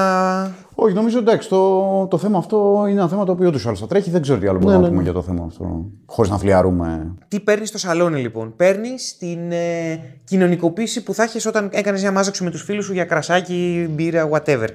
Α- αυτό βλέποντας παράλληλα ταινία. Εννοείς προποθέτοντα ότι βλέπεις την ταινία στο σαλόνι σου μαζί με παρέα. Μαζί με παρέα. Αυτό είναι το ένα. Το δύο είναι ε, ο- ανά πάσα στιγμή χωρίς να ενοχλήσεις κανένα και χωρίς να χάσεις τίποτα. Ποζάρι, διάλειμμα κτλ. Οι ώρες προβολής είναι οι ώρες που έχεις ορίσει εσύ. Ότι αν για οποιονδήποτε λόγο πρέπει να κοιμηθείς, κουράστηκες, κάτι έγινε, σταματάς την ταινία, φεύγεις. Υπάρχει αυτή η ευελιξία λοιπόν της θέασης. Η άνεση του σπιτιού. Η άνεση του σπιτιού. Με ό,τι κόστος έχει αυτό ως προς την αλληλεπίδραση με την ταινία. Έτσι, να έχει ξεχάσει κάτι, γιατί είμαστε και λίγο πιο δέποι τώρα σαν ανθρωπότητα, νιώθω. Το attention span, ειδικά με το Ιντερνετ, έχει μειωθεί πάρα Ναι, πέφτει πολύ. αρκετά ε, και στις νέες γενιές το βλέπεις όλο και περισσότερο. Αλλά και εμένα δεν με θυμάμαι όπως ήμουν παλιότερα. Ε, εγώ. από- δεν λέω για τους Ναι, ναι. νέους δηλαδή μόνο. Λέω ότι γενικά έχουμε πέσει. Και εγώ είμαι με τρία tabs τα οποία 5-10 Ναι, ναι. ξέρω, τα οποία τα διαβάζω όλα διαγώνια παρά να, σε δύο που να τα διαβάζω Ακριβώς, ολόκληρα ακριβώς. Οπότε υπάρχει αυτό και το μεγαλύτερο απ' όλα, γιατί εκεί είναι το, το, το, το, το κλειδί για την εμπειρία στο σινεμά και για μένα είναι και το μεγαλύτερο σημείο τριβής. Ε, η συνύπαρξη με τους άλλους ανθρώπους που γίνεται με τους δικούς σου όρους ή και να αράξεις μόνος σου. Εντάξει, και αυτό με δικούς όρους είναι. Στο σινεμά, όπως και στο δρόμο, όπως και σε οποιαδήποτε δουλειά, όπως και στο στρατό, όπως και οτιδήποτε, ε, οπουδήποτε, δεν επιλέγεις τους ανθρώπους με τους οποίους θα συνυπάρξεις. Στο σαλόνι σου, ναι. Θεωρείτε το σινεμά συλλογική εμπειρία με βάση τώρα. Η, η θέση μου βασικά που θα την πω λίγο πιο μετά, κυρίως γύρω από αυτό περιστρέφεται. Βασικά, Οκ. πιάσου το, δηλαδή. Το Όχι, ρωτάει, τώρα, να μην πιάσου το, το- λέει τώρα. Να το πιάσουμε τώρα. Εκτός αν νομίζω ότι δεν ήρθε η ώρα το, του. το βασικό μου επιχείρημα, βασικά, εγώ στο κινηματογράφο εναντίον σαλόνι, χωρίς να έχω ξεκάθαρη θέση. Δηλαδή να, να, να λέω μόνο το ένα και όχι το άλλο. Εγώ λέω και τα δύο. Αλλά λέω ότι το, το σινεμά θα είναι καταστροφικό να πάψει να υπάρχει. Που δεν νομίζω βέβαια να συμβεί αυτό. Αλλά θα είναι καταστροφικό να συρρυκνωθεί ε, τόσο ραγδαία ώστε να, να είναι κάτι μόνο για τους πλούσιους. Το βασικό μου επιχείρημα υπέρ αυτού είναι η συλλογική εμπειρία. Εγώ κατά κάποιο τρόπο συσχετίζω το σινεμά γνωρίζοντας ότι δεν είναι ακριβώς τα ίδια πράγματα με τη διαδικασία του να πηγαίνεις live σε ένα live έναντι του να ακούς ένα δίσκο στο σπίτι σου με παρέα ή χωρίς ή με το να βλέπεις μια θεατρική παράσταση. Βέβαια η θεατρική παράσταση έχει και λίγο μια λίγο διαφορετική χρειά γιατί με το που δημιουργείται πεθαίνει, εξαρτήτως του αν επαναλαμβάνεται. Είναι πάντα βραχίδια, κάθε, κάθε παράσταση είναι σαν ένα jazz, jazz concerto. Κάθε, κάθε, κάθε φορά που παίζει μια συγκεκριμένη παράσταση έχει διαφορετικές ερμηνείες γιατί νιώθουν διαφορετικά ηθοποιοί. Δεν είναι στημένο, δεν έχει δεύτερο take. Είναι επανάληψη διαφορετικών στιγμών αντί για Ναι. απο- αποτύπωση μια. Ναι. Α, οκ. Είναι η ίδια στιγμή που κάθε φορά πεθαίνει όμως. Ναι, ναι. ξαναγεννιέται. Και αυτή είναι η μαγεία του θεάτρου, οπότε δεν μπορώ να το βάλω ακριβώς στο, Οκ. στο ίδιο πλαίσιο. Παρ' όλα αυτά, στο επίπεδο της συλλογικής εμπειρίας, ε, τα βάζω μαζί. Νομίζω ότι στο, στο παρελθόν, αυτό το ξέρω σίγουρα για το θέατρο, δεν ξέρω πώς ακριβώς λειτουργούσε με το σινεμά. Ξέρω ότι όσο πιο πίσω πας στο χρόνο, το θέατρο για παράδειγμα ήταν όλο και πιο διαδραστικό. Δηλαδή, αν πλέον πας στο θέατρο και είσαι στο σ- ότι δεν πρέπει να ακουστεί η κουβέντα, κάποτε στο θέατρο οι θεατές εξέφραζαν τα συναισθήματά τους. Σε αρχές τραγωδίες και τέτοια ας Και πούμε. πάνω σε αυτό, στο Σέξπιρ για παράδειγμα, δεν ξέρω τι κάνει στην αρχαία Ελλάδα, γνωρίζουμε όμως ότι στο Σέξπιρ. Ε, υπή- που ο Σέξπιρ ήταν, ξέρεις, Όχι, μαλάκα, ε, μου χάλασε το γλυκό αυτοκτονό, ας πούμε. Ε, κυριολεκτικά. Φωνάζανε οι άλλοι Ναι, από κάτω. φωνάζανε. Όχι, μην το κάνεις και τέτοια. Ναι, ναι. Ε, ό- όσο πιο πίσω πάω στον χρόνο, έχω την εντύπωση ότι α, κάτι αντίστοιχο πρέπει να ισχύει και στο σινεμά. Δεν είμαι σίγουρος, να πω την αλήθεια, μπορεί και να λέω βλακίες. Αλλά το λέω κυρίως με την έννοια της συλλογικής εμπειρίας, που η συλλογική εμπειρία αναδεικνύεται περισσότερο όταν υπάρχει αντίδραση κόσμου και όχι όταν βλέπεις κάτι. Δεν θέλω να επιμείνω στο σιωπηλά ή όχι. Καλό είναι να σιωπηλός και να σέβεσαι τη θέση του άλλου, όσο στο να υπάρχει διάχυτο ένα συνέστημα μέσα στην αίθουσα, μια αντίδραση. Αυτό ε, στις μέρες μας γίνεται με έναν τρόπο, ας πούμε, στο Midnight, στο Midnight Express του, του Άκη του Καπράνου, ο οποίος ο ίδιος ενθαρρύνει τις αντιδράσεις στα πλαίσια της ταινίας. Αυτό το σέβομαι. Σε, κάποιες, σε κάποιες φάσεις έχω βρεθεί εκτός λογικού συναισθήματος και έχει, με έχει εκνευρίσει. Δεν θα πω ψέματα. Ή με έχει ενοχλήσει, με έχει αποσπάσει από την ταινία. Αλλά γενικά είναι μια διαδικασία που αν είσαι διατεθειμένος να μπεις μέσα σε αυτή τη συλλογική διαδικασία, τη θεωρώ αρκετά παραγωγική κυρίως συναισθηματικά. Ε, αλλά ακόμα και σιωπηλά να τη βλέπεις, αν είσαι ένας θεατής ο οποίος είτε αν δεν μπει μέσα στην ταινία δεν έχει τη διάθεση να τη χαλάσει για τους υπόλοιπους, είτε αν μπει στην ταινία έχει τη διάθεση να τη ζήσει μαζί με τους υπόλοιπους, νομίζω ότι είναι μια πάρα πολύ δημιουργική διαδικασία. Ε, εγώ σε σινεμά έχω πέρασει πάρα πολύ καλά, μοιραζόμενος συναισθήματα που μου έχει βγάλει το, η παράσταση που, που έχω παρακολουθήσει. Συν του ότι το κινηματογράφος από μόνος του αποτελεί ένα σημείο αναφοράς, ένα, ένα κέντρο συνάντησης του κόσμου. Ένα κέντρο συνάντησης όπου υπάρχει ένα κοινωνικό συμβόλαιο πολύ συγκεκριμένο και όχι τόσο στριφνό όσο το κοινωνικό συμβόλαιο των κρατών, ας πούμε, που είναι επιβεβλημένο με τεχνητές ε, έννοιες του έθνους, ας πούμε. Είναι ένα κοινωνικό συμβόλαιο στο οποίο μπαίνεις με τη θέλησή σου, γιατί εσύ πα να δεις την ταινία, και είναι κάτι το οποίο δεν προσπαθεί να σε, να σε παροτρύνει να κάνεις κάποια πράξη η οποία πάει ενάντια εσού ή υπέρ κάποιου άλλου. Είναι πολύ πιο καθαρός σαν δημιουργία. Είναι ότι ε, εγώ, σαν δημιουργός, έχω να πω αυτό το συνέστημα, θες να το μοιραστείς μαζί μου και αν όχι με τον ίδιο ακριβώς τρόπο, έστω με παραλλαγές αυτού, αλλά με, με, με τον ίδιο πυρήνα. Ε, Νομίζω ότι η τέχνη εν γέννη το έχει αυτό. Η τέχνη μιλάει και ατομικά στον καθένα, αλλά η τέχνη έχει αυτή την ιδιαιτερότητα ότι προκύπτει από κοινωνίες και απευθύνεται σε κοινωνίες. Δεν, δεν νοείται τέχνη με έναν άνθρωπο σε ένα απομακρυσμένο νησί. Είναι ένα κοινωνικό προϊόν η τέχνη και νομίζω ότι ο, ο λόγος από τον οποίο παράγεται πρέπει να, να κλείνει ένα κύκλο και να είναι και ο τρόπος στον οποίο να, να είναι και το, το, το βέλος που κοιτάει. Εντάξει, εγώ τώρα θα γίνω λίγο φερέφωνο δημοσθένη, γιατί τον είχα βρει πριν ηχογραφήσουμε τώρα αυτό το podcast, γιατί δεν μπορούσε να είναι. Ε, ο Δημοσθένης διαφωνεί τελείως. Λέει ότι το σινεμά δεν είναι συλλογική εμπειρία. Εγώ είμαι λίγο μπερδεμένος, γιατί ακούω τώρα και τις δύο απόψεις και με σε βάση δεν μπορώ να καταλήξω. Γιατί καταλαβαίνω λίγο και τις δύο μεριές, αλλά είναι κάποιες φορές που το έχω νιώσει, συλλογικ- συλλο- έχω νιώσει μια προβολή συλλογικά και είναι άλλες φορές που είναι τελείως ατομικό. Για μένα. Δηλαδή ήταν, το, το βίωσα εγώ, άλλου βίωσαν άλλα πράγματα οι άλλοι. Οπότε δηλαδή, δεν ξέρω, το συλλογικό πάει ας πούμε, ότι νιώσαμε όλοι το ίδιο πράγμα; Ό, όχι. Με ένα επίκεντρο παραλλαγές αυτού. Το είναι Παραλλαγές, αυτό που έλεγα. Οκ. Πήρατε μια ενέργεια και τη φιλτράρατε αλλιώς. Αλλά πήρατε μία ενέργεια. Ναι. Έχετε ένα κοινό ερέθισμα. Που μπορεί αυτό Ερέθισμα Οκ. και ενέργεια. Ε, αυτό το ερέθισμα ας πούμε, δεν υπάρχει όταν θα δούμε μια ταινία εμείς οι τρεις, ας πούμε, να κάτσουμε εδώ. Δεν είναι το ίδιο πράγμα. Συλλογικό είναι και αυτό, αλλά δεν είναι τόσο μεγάλη κλίμακα. Συλλογικό είναι, αλλά ναι, είναι, είναι άλλου τύπου ζύμωση. Οκ. Ε, Τέλος πάντων, ναι, ο Δημοσθένης θεωρεί ότι είναι τελείως ατομική εμπειρία η θέαση. δεν υπάρχει συλλογικότητα. Ξεκινάει από τη βάση ότι όλοι ας πούμε, συμφωνούμε, εμείς ας πούμε εδώ, συμφωνούμε ότι όταν πάμε να δούμε ταινία στο σινεμά θέλουμε, να, θέλουμε ησυχία. Δεν θέλουμε βαβού. Εντάξει, Δεν θέλουμε βαβούρα, όντως. Κυριολεκτικά. βαβούρα, Ε, τελικά. αρχίδια να με παίρνετε στο σινεμά μαζί σας. Εντάξει, σε όλους έχει τύχει ενοχλητική προ... Δηλαδή, να πας σε προβολή ταινία και να σε χρηστέ μου, Ναι, θα εννοείται. κάνω φόνο, θα σκοτώσω τα μαλακιστήρια. Αυτό ήταν το αρνητικό βήμα που έλεγα στο Γιάννη, γιατί τον θυμάμαι σε έξαλλη κατάσταση Ναι. σε κάποιες ταινίες. Και δικαιολογημένα. Ναι, όχι, δικαιολογημένα. Δηλαδή, όντως έχουμε ενοχληθεί, ρε παιδί μου, όλοι. Δηλαδή, δεν ξέρω άνθρωπο να μην έχει ενοχληθεί. Που τύπηκε και η συναυλία, άρα και τη συναυλία, ας πούμε, τη βιώνει στο ίδιο μου, μου λέει για τη συναυλία και στο γήπεδο, ξέρω εγώ, είναι κοινό το συνέστημα. Που ναι, σε συναυλία, όντως, κάποιες συναυλίες είναι διαφορετικά Υπάρχει το κοινό, εισιτήριο του ε, είναι καθένα. πάλι κοινό το Άρα- ερέθισμα. άρα- Υπάρχει περισσότερη. λοιπόν, για να καταλήξω, θέλω να πει ότι υπάρχει περισσότερη διάδραση του κοινού ε, σε συναυλίες, ας πούμε, και γήπεδο, παρά ας πούμε, στο σινεμά. Γι' αυτό ξεκίνησα έτσι όπως ξεκίνησα. Ότι όσο πιο παλιά πας, τόσο πιο δρα- διαδραστικό ήταν. Γιατί πιστεύω ότι εξακολουθεί η διάδραση, απλά παίρνει διαφορετικό τόνο και επειδή η βιομηχανία. Τώρα απαντάω σε κάποιον που δεν είναι από άλλο, τι να κάνουμε. Ε, είπα, το, το είπαμε και στην αρχή, θα είναι το ε, φερέφωνο.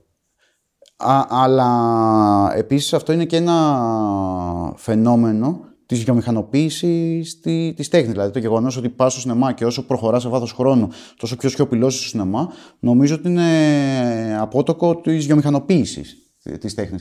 Εγώ πιστεύω ότι έχει μια υγεία σεβόμενος το αυτό που παρακολουθείς, να αντιδράς. Αλλά σεβόμενος, να είσαι να, να προσπαθείς να σεβαστείς τον τόνο που πάει να δώσει. Σε μια κομμωδία, ας πούμε, να γελάς. Δεν είναι κακό να γελάς. Ναι, ναι, Εντάξει, σε κομμωδία είναι ωραίο. ναι. Εγώ δεν έχω. Σε μια ταινία τρόμου, ας πούμε, αν σε πιάσει. Ναι, να σε... να- Εγώ δεν έχω πρόβλημα να ακούσω, να, να, να, να, να ακούσω το μπου, το καλό μπου τώρα, όχι μαλακής. Ναι. Εξορκιστής, ας πούμε. Όχι την κάθε ταινία του κιλού. Ε, και να είμαι στο.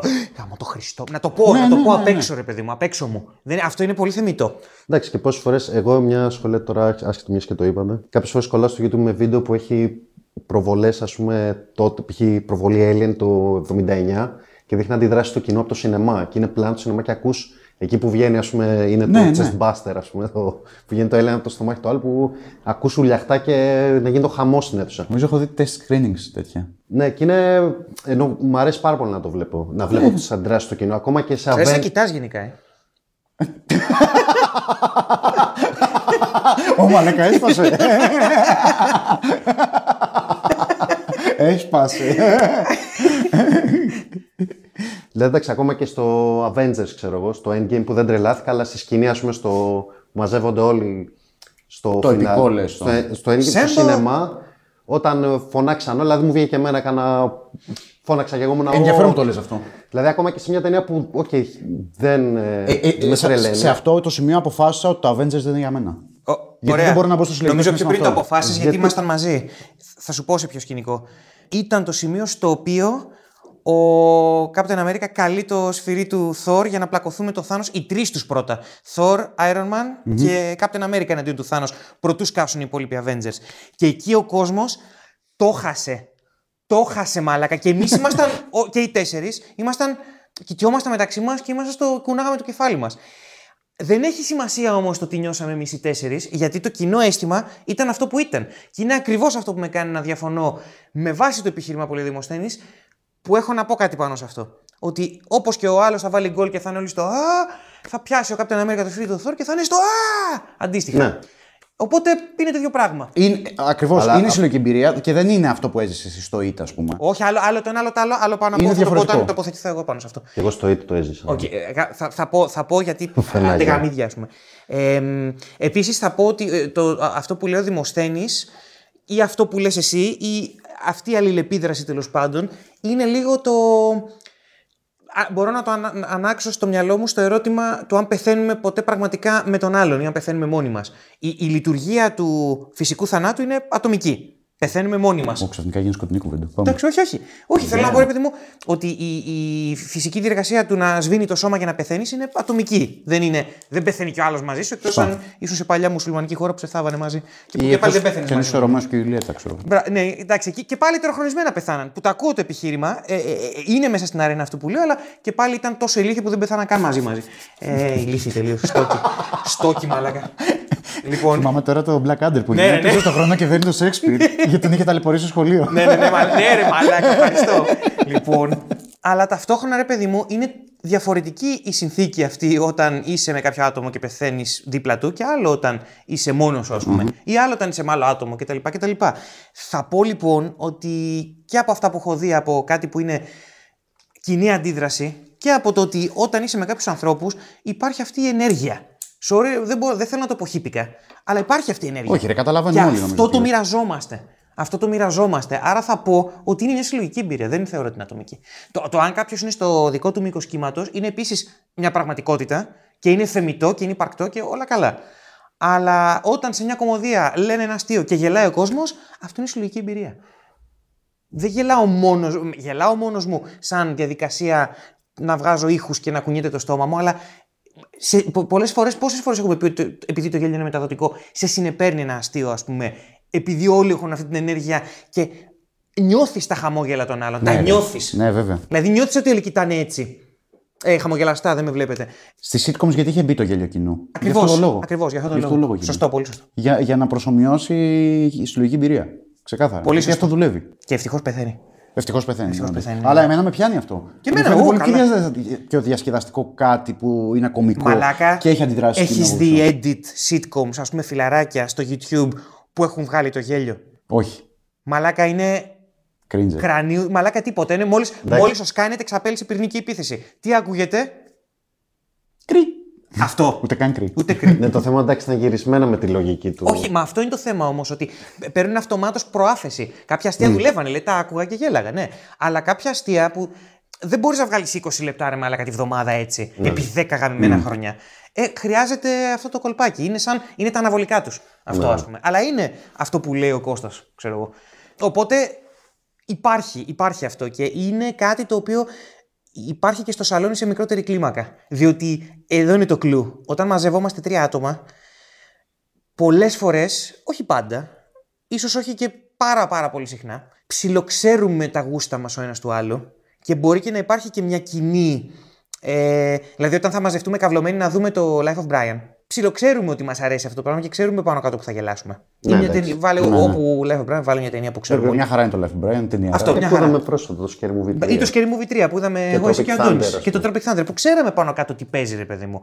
Όμως το σινεμά δεν έχει ιδέα με ποιους θα είσαι. Και το ότι τόσοι διαφορετικοί άνθρωποι θα σας πιάσει αυτό το αστείο, αυτή η στιγμή, αυτός ο θάνατος, ας πούμε, με, τον, με παρόμοιο τρόπο, ε, αυτό είναι η δύναμη αυτού του πράγματος, ας πούμε. Και, και, και, του, και, της ίδιας, και του ίδιου του προϊόντος και της συλλογικής εμπειρίας αυτού.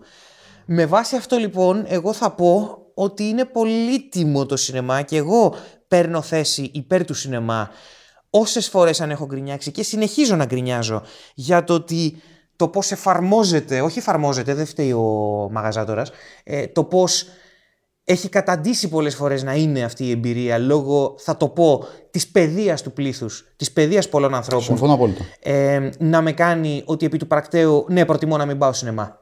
Δεν είναι όμως ότι είμαι ενάντια στην εμπειρία του σινεμά ε, στη θεωρία. Στη θεωρία το σινεμά θα κερδίζει πάντα. Όσο τηλεορασάρα και να έχω, ό,τι συστηματάρα και να έχω, ό,τι προβολές και να διοργανώσω, δεν είναι το ίδιο με το να πάω σινεμά. Και όποτε έχω πάει σε δημοσιογραφική, ε, ρε φίλε, εντάξει. Που υπάρχει ένας κοινός σεβασμός. Ε, ναι, και είναι όλοι επαγγελματίες. Ναι, Και... που ακόμα και εκεί έχει χρειαστεί να πω κάνα δύο σουτ, γιατί έχουν υπάρξει κάτι κάφρι. Ναι, ναι. Λοιπόν, εμ, ε, εκεί θυμάμαι γιατί μου αρέσει το σινεμά, ρε παιδί μου, γιατί δεν, δεν παίρνω τα μάτια μου από την οθόνη. Δεν, δεν παίρνω τα μάτια μου από την οθόνη και πάνω στα πλαίσια του, του ADD που αρχίζουμε και παθαίνουμε, το attention span που πέφτει. Εντάξει, κακά τα ψέματα, όλοι μας το κάνουμε αυτό, που βλέπουμε την ταινία και που και που ανοίγουμε το κινητό και κοιτάμε. Καλά, Γκομε- εννοείται. Γκομενίζουμε, βαριόμαστε λίγο σε εκείνο το σημείο. Είναι πιο δύσκολο να βαρεθεί σε ένα σημείο να το βλέπεις στο σινεμά. Αυτό είναι επίσης δύναμη της τέχνης. Γιατί σε άλλη φάση της ζωής σου θα δεις και θα πάρεις κάτι, αλλά μπαίνει και ο παράγοντας του μέσου πέρα από τη φαση Το πότε, το πώς, το με ποιους. Ναι, εντάξει, αυτό είναι ένα θετικό του σινεμά. Ότι όταν πας να δεις ταινία στην αίθουσα, επειδή έχεις, έχεις πάει για να δεις ταινία, δηλαδή πας και είσαι συγκεντρωμένος. Αν είσαι κανονικός άνθρωπος. Έτσι. Και κανονικός, αν δεν είσαι εντάξει. από τα σκουπίδια που πάνε για να Λοιπόν, χαλάσουν τη υπάρχουν φάση άλλοι του που κάθονται άλλου. με τα κινητά έτσι, okay, αλλά δεν είναι ο κανόνας. Και τώρα έρχομαι, λοιπόν, και τώρα έρχομαι στην κύρια τοποθέτησή μου πάνω στο ζήτημα που είναι άλλο ότι γελάμε όλοι μαζί με το ίδιο αστείο, άλλο ότι ε, γινόμαστε οπαδικοί με τον ε, Σούπερμαν που έκανε αυτό, με τον Batman που σκάσε και έδιρε τον κάθε καριόλι ή με τον Captain America που πήρε το σφυρί. Και άλλο το να νομίζεις ότι είσαι σε μια δική σου φούσκα, στο δικό σου μικρό κόσμο και ότι δεν υπάρχουν άλλοι γύρω σου και είναι θεμιτό να ψιθυρίσεις. Εντάξει, δεν χρειάζεται να ψιθυρίσεις όλη τη γαμημένη ώρα.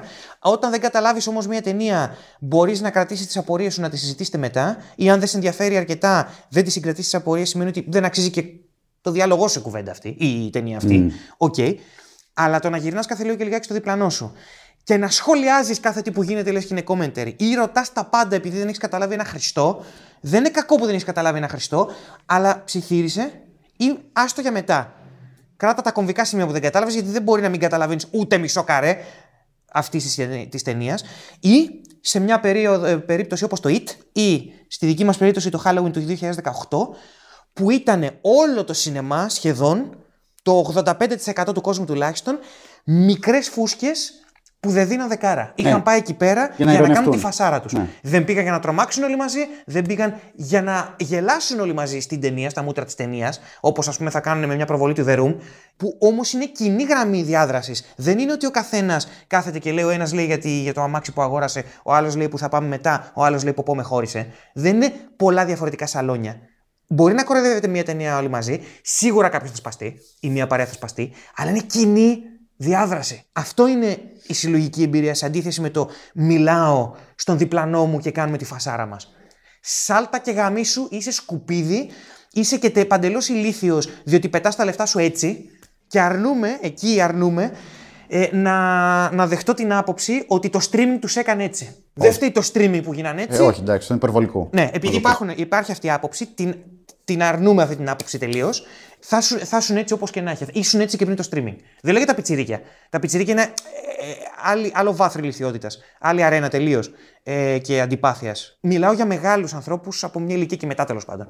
Γιατί έχω, έχω τύχει και με δύο θίτσες να, να βλέπουμε μια ταινία μαλάκα τον ψυχρό πόλεμο ίδιο βράδυ με το Halloween. Πριν το Halloween έβλεπα τον ψυχρό πόλεμο του. Ε, Παυλικόφσκι. Ναι, του Παυλικόφσκι. Και ήταν δύο ε, θίτσες οι οποίες μιλάγανε. Και είμαι σε φάση, τα δόντια σας θα τα πάρω και θα σας φάω τα νύχια με αυτά τα δόντια, θα τα φορέσω. What the... Τι μα- τις μασέλες, θα τους πάρεις τις μασέλες; Τις μασέλες. Θα τους πάρει τα νύχια με τις μασέλες τους. Δεν χρειάζεται να είναι μασέλες. Θα τις κάνω εγώ μασέλες. Ο Γιάννη Τζουβελέκη είναι φάνταστος με θείες που τον ενοχλούν στα σινεμά. Λοιπόν, αυτό είναι εμένα που με κάνει να λέω ότι το σινεμά τον τελευταίο καιρό έχει γίνει αγκαρία. Διότι φοβάμαι και δυστυχώς πολλές φορές επιβεβαιώνονται οι φόβοι μου ότι θα, ότι, ότι θα πετύχω τέτοια άτομα. Και επειδή έχω, έχω ένα θέμα, αυτό είναι δικό μου, έχω ένα θέμα με τη σύγκρουση, δεν θέλω να συγκρούμε, ρε φίλε, κάθε λίγο και λιγάκι για αυτό το πράγμα. Και να βγαίνω και μαλάκας από πάνω. Γιατί στο ΙΤ όταν ε, ήταν, ήταν η παρέα με τα 15 χρόνια δίπλα μου και του είπα Αυτό θα γίνεται τώρα. Γυρίζει ο άλλος και μου λέει ευθέως Ναι. Δεν μπορώ να δω άλλο τρόπο πέρα να τον πλακώσω στο ξύλο. Ναι, ναι. Δε- δε- δε- δηλαδή δεν υπάρχει εκεί επιχειρηματολογία. Και, όταν, και ειδικά όταν τον δικαιώνει όλο το σινεμά που είναι στην ίδια φάση. Εντάξει, αυτό και είναι η δυσάρεστη φάση στο σινεμά που έχουμε περάσει όλοι. Βέβαια και σε αυτό υπάρχει, μπορείς να το αποφύγεις. Ε, πρώτον με μέρες και ώρες προβολών, γιατί είναι συγκεκριμένες μέρες που πηγαίνουν. Έχω να απαντήσω. Γιατί στο να, αυτό. σμικρύνω ότι, γιατί να σμικρινθώ εγώ για να μεγαλώσουν αυτοί; Εντάξει, είναι μια κατάσταση που δυστυχώς είναι έτσι. Δεν μπορείς να, όπως είπες, εσύ, δεν μπορείς να κάτσει να πλακώνει στο ξύλο κόσμο. Οπότε πρέπει να βρεις εναλλακτικές. έτσι κερδίζουν τρομοκράτες, αυτό θέλω. Είναι πιο πολύ. Καλά, με τον ίδιο τρόπο. Θα μπω στη μαλακία σου και θα πω ότι έτσι και τρομο... κερδίζουν τρομοκράτες και με το να μην πηγαίνεις σινεμά. Ναι, και με το να μην πηγαίνεις σινεμά. Ισχύει. Ισχύει. Τέλος πάντων, εντάξει. Και στην Και, τελική δεν δεν διαπραγματευόμαστε με τρομοκράτες. Ακριβώς. και υπάρχουν και αίθουσες, δηλαδή ο κόσμος, το κοινό αυτό πάει σε συγκεκριμένες αίθουσες. που έχουν συγκεκριμένες προσφορές, που είναι πιο μεγάλες αίθουσες. Είναι το κοινό το multiplex λίγο αυτό, έχει διαμορφωθεί. Υπάρχουν. Ε, Στα σινεμά, village, ναι. όλα αυτά, ας πούμε. ε, Εκεί θα πάει ο κόσμος θα κάνει αυτή τη μαλακία. Ε, όχι ότι δεν υπάρχει κι αλλού, υπάρχει, αλλά okay, δηλαδή εγώ από εμπειρία προσωπική, δηλαδή αν πάω στο μικρό κόσμο, ξέρω εγώ, δεν, δεν μου έχει τύχει αυτό το πράγμα. Εγώ Δηλαδή, μια φορά έχω πάει στον μικρό κόσμο και όντως δεν μου είχε τύχει. Είχα δει το Joker. Την υπερτενιάρα, το Midsommar, να πούμε την καλύτερη ταινία.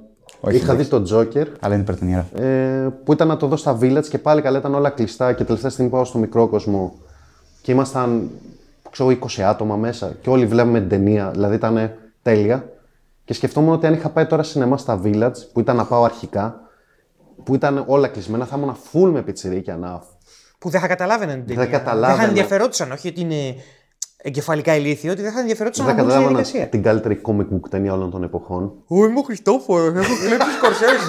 Μόνο παρθενογέννηση στο σινεμά. Πότε το είπα αυτό; Ε, Μαλακάς το υπονόησες. σκουπίδι, σκάσε. γιατί Μαλάκα, έχει το κάνει Joker hot είναι- take εναντίον του Joker. Ναι, είχα κάνει hot take ότι το Joker είναι η καλύτερη ταινία που έχει βγει ποτέ. Δεν ξέρω αν το πιάσετε λάθος. Ω, μαλάκα, μαλάκα, ε, ε, you pulled an Adonis, ε. Μα- Ναι, κανονικά. Μαλάκα φούλε, you Κανονικά. went full Adonis. Παθέτη. Θέλω να πω ότι υπάρχει τρόπος να τα αποφύγεις. Μαλάκα στο Halloween ήμασταν εγώ, εσύ κι άλλος ένας, θυμάσαι, τον, ο τρίτος φίλος μας, που κάποια στιγμή μαλάκα απλά διαξυφιζόμασταν. Μαλάκα. Ε, δηλαδή γύρισε ο άλλος και είπες σκάστε ρεβόδια σε Ναι, όλους. ναι, ναι, ναι. Και σκάσαν λίγο και μετά πάλι. Ναι, και ναι. εμείς ήμασταν γυρίζαμε πίσω και λέγαμε ρε παιδιά και τα τσουτ και τα, σ και τα πάντα. Όλα. Όλα. το Halloween ήταν πολύ κακή εμπειρία του. Ε, το, το The Predator, παρά το ότι γεγονό τα μαλακία ταινία, δηλαδή εδώ έρχεται και ένα άλλο πράγμα. Ότι εφόσον η ταινία είναι μαλακία, δεν σου δίνει το δικαίωμα, μάλλον και η ταινία να είναι μαλακία, δεν έχεις το δικαίωμα να το. Φύγε!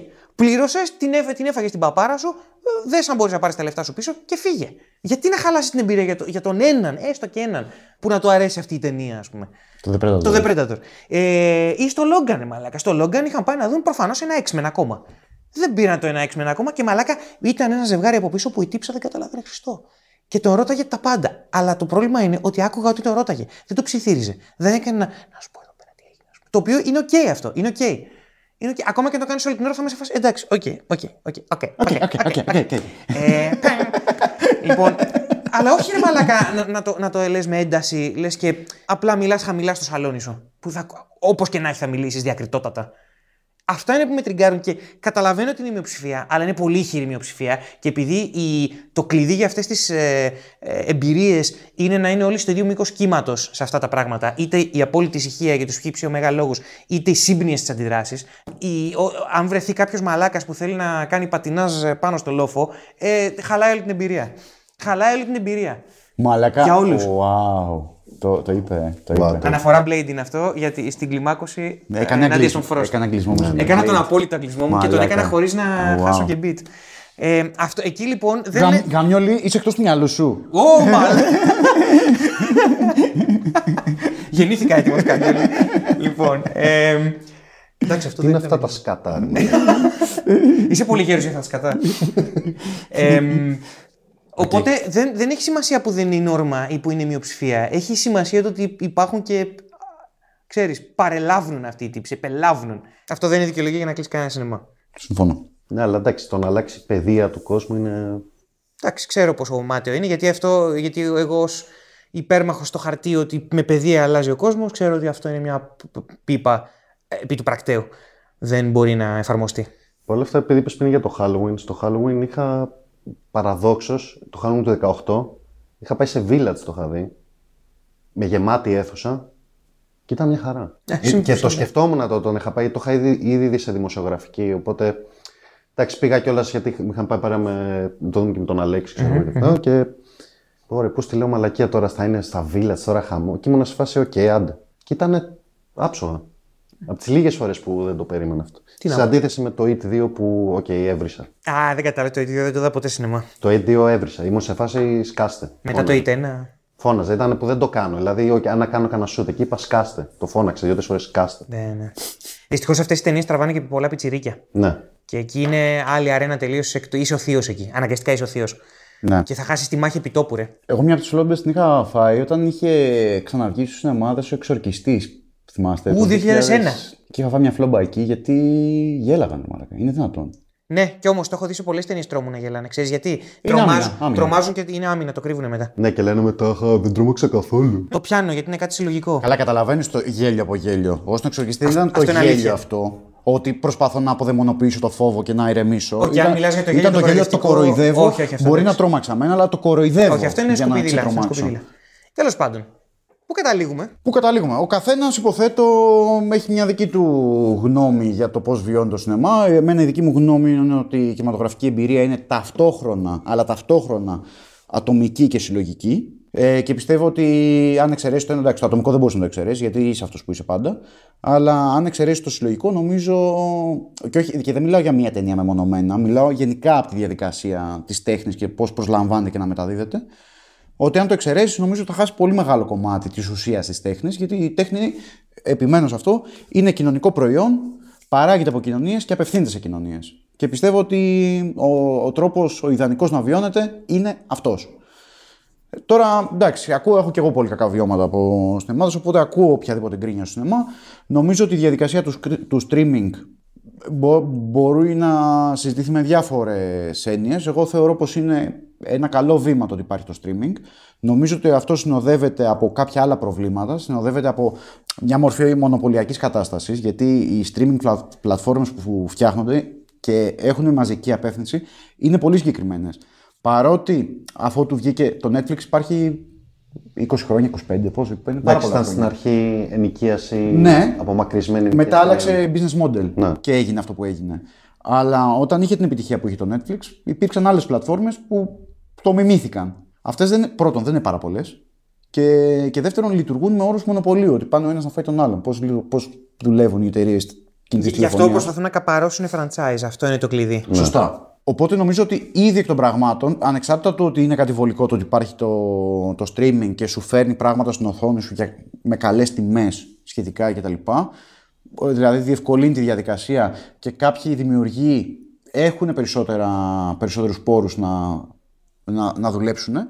Παρ' όλα αυτά νομίζω ότι σαν διανομή είναι μια μονοπωλιακή κατεύθυνση. Και ο, ακόμα και κάτι συνόμπο που έχουν βγει και κάτι τέτοια που έχουν τα δικά τους προϊόντα, τα exclusive, Παρ' όλα αυτά είναι μετρημένες στα δάχτυλα οι, οι πλατφόρμες αυτές και νο- νομίζω πραγματικά ότι είναι δι- διαδικασία ε, καπιταλιστική και θα πω και τη λέξη πατριαρχικό για να μην... Μην αφήσουμε τους. Ναι, πατριαρχική ακροατές κοινωνία που ζούμε, ναι. ε, οπότε μου αρέσει το streaming με βολεύει. Εγώ δεν έχω streaming, δεν είμαι συνδρομητής σε streaming πλατφόρμα. Εγώ είμαι υπέρμαχος του, του σινεμά υπό την έννοια που, που μετέφερες εσύ Χριστόφορε, που είπε και ο Δημοσθένης, που δια- διαφωνώ πλήρως με τον Δημοσθένη βέβαια, αλλά πάνω σε αυτό το, πάνω σε αυτή την κατεύθυνση, ας πούμε, είμαι άνθρωπος που πιστεύει ότι το σινεμά και η τέχνη γενικά είναι συλλογική εμπειρία. Και το θέλω το σινεμά μου. Εντάξει, εγώ είμαι λίγο μπερδεμένος. Μπέρδεψε ο Δημοσθένης, αλλά νομίζω με καλύψατε εσείς. Ε, και μου σκάσαν κι άλλες. Ε, μου σκάσαν αρκετές φάσεις με την κουβέντα, οπότε μάλλον θα συμφωνήσω κι εγώ γιατί το ότι το σινεμά είναι συλλογική εμπειρία. Εντάξει, δεν θέλω να κλείνουν τα σινεμά. Ε, Υπάρχει το κομμάτι που, οκ, ε, το σινεμά είναι μια επιχείρηση. Δεν είναι λειτουργήμα, είναι μια εταιρεία, δεν, δεν πάει καλά. Είναι, είναι μια επιχείρηση, δεν πάει καλά η επιχείρηση, κλείνει. Κρίμα, δεν με αφορά τελείως να κλείνει μια επιχείρηση, ρε παιδί μου. Ε, από την άλλη, εντάξει, το σινεμά μου αρέσει σαν εμπειρία. Έχω πολλές αναμνήσεις από σινεμά. Οπότε όταν ακούω ότι κλείνει ένα σινεμά. δεν μα- δηλαδή, ακόμα και τα οντεόν που κλείσαν που είναι multiplex, που εκεί, αν π.χ. για ένα συνοικιακό σινεμά, ξέρω εγώ, σε μια περιοχή που δεν πατάω καν, Οκ, κλείνει, θα πω κρίμα, αλλά οκ, τη στιγμή που δεν έχω ζήσει, δεν ζω εκεί πέρα, δεν με αγγίζει, δεν μπορώ να νιώσω το, δεν θα νιώσω το ίδιο. Ε, δηλαδή, ακόμα και για multiplex το έχω νιώσει, ας πούμε, ότι πω κρίμα. Έχω δει πολλές ταινίες εκεί. Εν τέλος πάντων, δεν θέλω να ακουστεί πολύ κάφρικο ότι δεν με νοιάζει. Όχι, ρε, κατα- είναι πολύ κατανοητό το Είναι πώς το κατανοητό λες. αυτό που λες. Δεν ναι, είναι... ακούγεται λίγο ότι ας, στα αρχίδια μου τα σινεμά. Όχι, δεν, δεν είναι, εγώ δεν εκλαμβάνω το. Εντάξει, κάτι είναι τέτοιο. αυτό που είναι. Δηλαδή, ότι μια επιχείρηση δεν πάει καλά, κλείνει. Ενώ τι να κάνουμε. Αλλά εντάξει, κατά κύριο λόγο βλέπω ταινίες στο σπίτι μου. Και θα συνεχίζω τις περισσότερες ταινίες που βλέπω να τις βλέπω στο σπίτι. Ε, εγώ θα πω ότι η μεγάλη δύναμη του streaming είναι ότι μπόρεσε να σπάσει τη φόρμα στις σειρές. Αυτό είναι το γαμάτο με το streaming. Ότι εκεί που τα κανάλια, τα παλιά, τα ιδιωτικά ζητούσαν, ξέρω εγώ, μια σεζόν 24 επεισοδίων με άπειρο filler, ε, επαναλαμβανόμενα μοτίβα, για να μπορέσει να βγει η σεζόν, για να μπορέσει και το κανάλι να γεμίσει το πρόγραμμά του, ας πούμε, το streaming είναι ελεύθερο από αυτό. Μπορεί να έχει μίνι σειρές, η οποία είναι μια ταινία 8 ώρων, μπορεί να έχει σειρές οι οποίες, όπως ας πούμε το Love, Death and Robots, δεν μιλά για την ποιότητα. Ανθολογίας. Ανθολογίας, όχι, όχι μόνο ανθολογία, που το ένα επεισόδιο είναι 49 λεπτά, το άλλο είναι 1 ώρα και 15 λεπτά, το άλλο είναι 20 λεπτά, γιατί μπορούν; Και όχι ότι πρέπει οπωσδήποτε να γεμίσουμε ή να κόψουμε ώστε να είμαστε σε αυτό το φορμά. Αυτή η απελευθέρωση του φορμά γαμάει. Είναι κάτι που δεν μπορείς να έχεις στο σινεμά. Αλλά δεν χρειάζεται να στοχεύεις γι' αυτό και το σινεμά φυσικά σε καμία περίπτωση δεν πρέπει να στοχεύεις σε κάτι. Που και στο σινεμά έχεις τις 80λεπτες ταινίες, έχεις και τις 4ωρες βλέπε Irishman, ας πούμε. OK. Okay.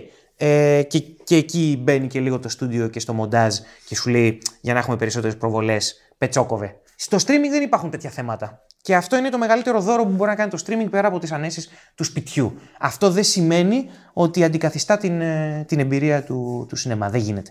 Ακόμα και εγώ που γκρινιάζω και βρίζω τον κόσμο, ε, τον κόσμο βρίζω, δεν βρίζω την εμπειρία. Ε, μάλλον δεν, δεν βρίζω το κόνσεπτ ας πούμε του τι είναι το σινεμά, παραμένει το καλύτερο, ο καλύτερος τρόπος αλληλεπίδρασης και κατανάλωσης ε, μιας ταινίας στο streaming υπάρχει μια κουβέντα που δεν έχουμε κάνει. Το, το αν είναι όλες οι ταινίες για σινεμά. Υπάρχουν πάρα πολλές ταινίες που Αυτό λέμε. Αυτό ήθελα να πω τώρα, αργά μου το. εσύ. Ε, ήθελα να συμπληρώσω βασικά επειδή ο Κώστας στην αρχή το ανέφερε, ότι, που ανέφερε στον Όλαν ότι οι ταινίες του είναι mm. φτιαγμένες για σινεμά. Ότι ναι, υπάρχουν ταινίες που είναι φτιαγμένες για να τις βλέπεις σε μεγάλη οθόνη. Και okay, όσο γαμάτο όσο γαμάτος να είναι και στη μεγάλη σου τηλεόραση, ε, δεν θα είναι ποτέ το ίδιο όπως το να τη δεις σινεμά. Επίσης υπάρχουν ταινίες που έχω δει 100 φορές και έτυχε να τις δω σινεμά. Ε, Όπως το Alien, ας πούμε. Το Alien, μάλλον είδαμε. Ναι. Που στο και Alien, το Evil Dead το πρώτο. Και το Evil Dead και τα Terminator. Δηλαδή τα είδα σινεμά και ήταν λες, και το έβλεπα από την αρχή. Ενώ ήξερα τι γίνεται, ήξερα πώς πάει ακριβώς ταινία. Ε, με συνεπήρε. Δηλαδή με συνεπήρε παραπάνω από ότι με συνεπέρνει στο σπίτι μου. Οπότε ναι. Ε, δεν μπορεί, δηλαδή πάντα θα υπερέχει ο κινηματογράφος αλλά όχι σε όλες τις ταινίες. Υπάρχουν ταινίες οι οποίες είναι το ίδιο πράγμα τι τις δεις στο σινεμά, ε, τι τις δεις ε, στην, οθόνη στην, οθόνη σου και αυτό έχει να κάνει και με τα τεχνικά μέσα. Αυτό είναι το θέμα, ότι εκεί, εκεί δεν πρέπει να μπει ο ελιτισμός αυτό το παρακλάδι της κουβέντας που κάνουμε. Ότι επειδή μια ταινία κάποιος θα πει ότι δεν είναι για σινεμά, δεν, δεν πρέπει να πάρει διανομή. Ναι, όχι, και αρχίζουν, ξέρεις, περίεργα. Ναι. Ε, αλλά παρόλα αυτά, η αλήθεια είναι, άσχετα τη διανομή, ότι κάποιες ταινίες δεν είναι απαραίτητο να τις δεις στο σινεμά. Κάποιες ταινίες είναι για, για το ταμπλέτ, όχι για το, όχι για το ταμπλέτ, το ταμπλέτ είναι έγκλημα, για την, για την τηλεόραση. Ισχύει. Το Looper, ας πούμε, που είναι μια ταινία που μου άρεσε πάρα πολύ, δεν νομίζω ότι θα κέρδιζε ναι. κάτι πολύ παραπάνω αν την έβλεπα σινεμά. Την είδα στο σαλόνι μου, μια χαρά ήταν. Ναι, δεν είναι μια εμπειρία που θα πω ότι ήταν η full κινηματογραφική όσο και να λατρεύω το Ryan Johnson. Το Knives Out, ας πούμε, ήταν για σινεμά και χάρηκα από τον ίδιο σκηνοθέτη. Αυτό έχει να κάνει με το πώς εκφράζεις το τεχνικά που είπες και εσύ, το, δηλαδή τους φακούς που χρησιμοποιείς, την κάμερα που χρησιμοποιείς. Γι' αυτό υπάρχει αυτή η μαλακία που λέγεται The Netflix look. Ναι. Το, ναι.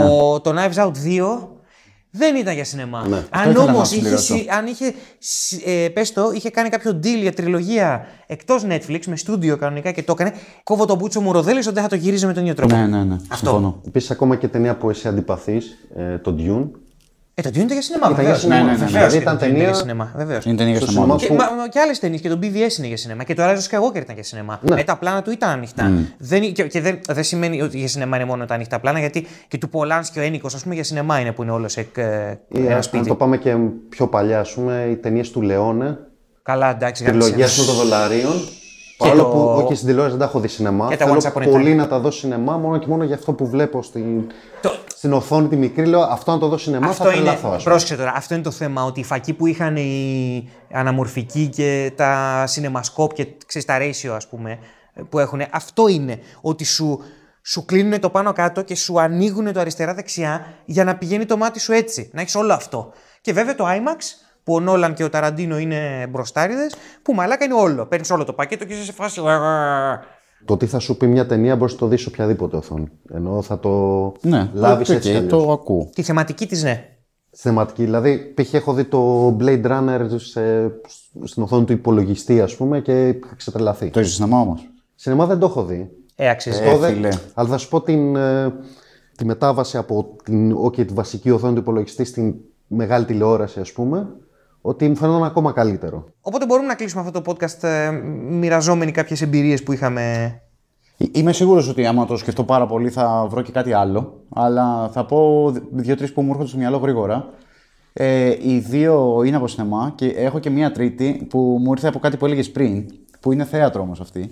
Αλλά άπτεται ενός πράγματος που συνοχλεί εσένα που είναι το ίδιο πράγμα. Περίπου απλά σε διαφορετικό μέσο.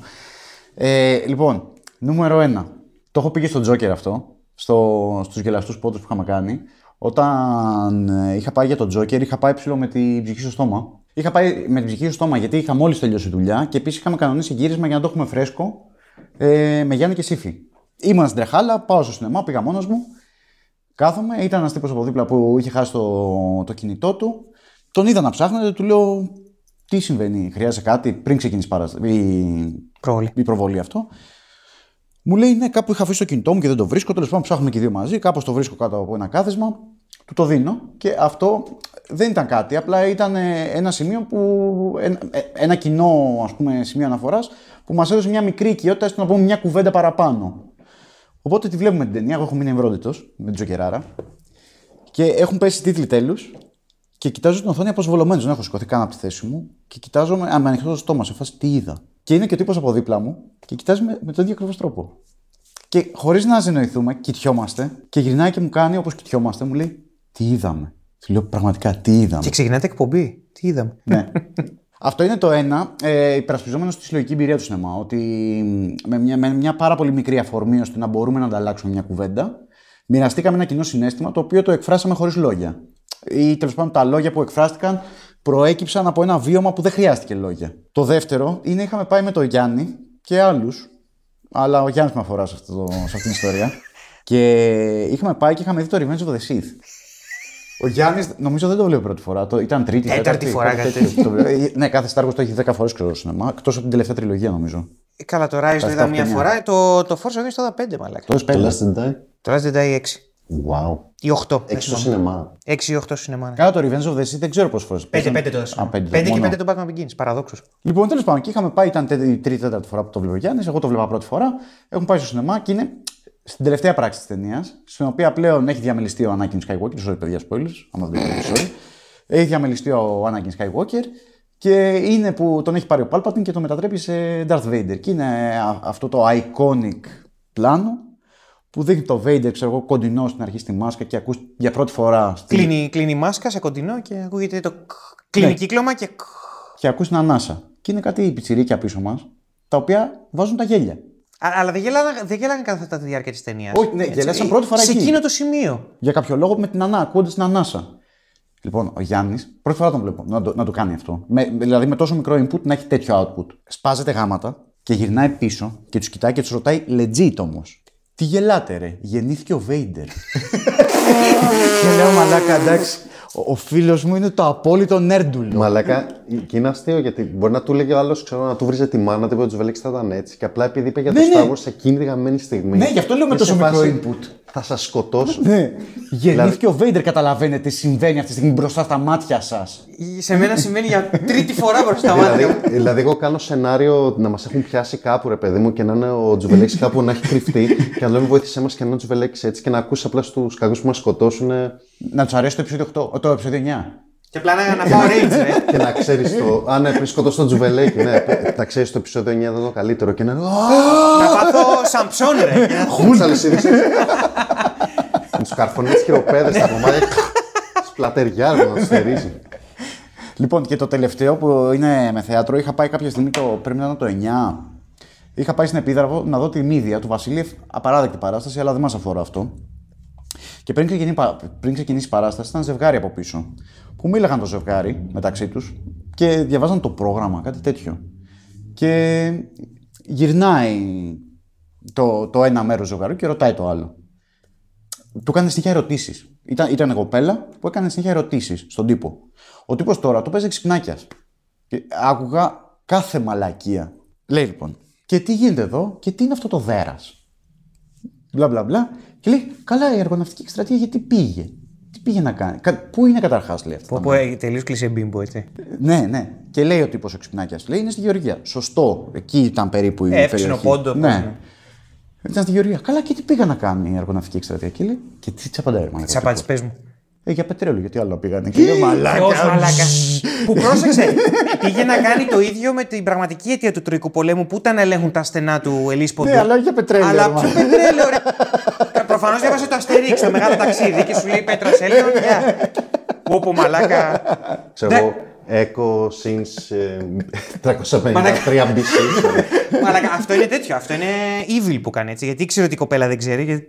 Γιατί- Ναι, τώρα, ε, ε, να ήταν κι αυτός παντελώς ηλίθιος. Δεν Όχι, ξέρω. το θέμα είναι ότι θα μπορούσε να της πει οτιδήποτε και επειδή τύψε δεν ήξερε θα πέρναγε. Ναι, ναι, εντάξει. Δηλαδή- Αλλά εμένα περισσότερο γίνεται μου σκάσε το κλασικό, το αντρικό, το εξυπνακίστικο. Ε, εγώ το ξέρω, το- ξέρω καλύτερα από τη γυναίκα. Εντάξει, έχω αρκετές μαλακίες σινεμά. Θα πω μία που. Οκ, θα ντραπώ τώρα λίγο γιατί ήμουν θύτης.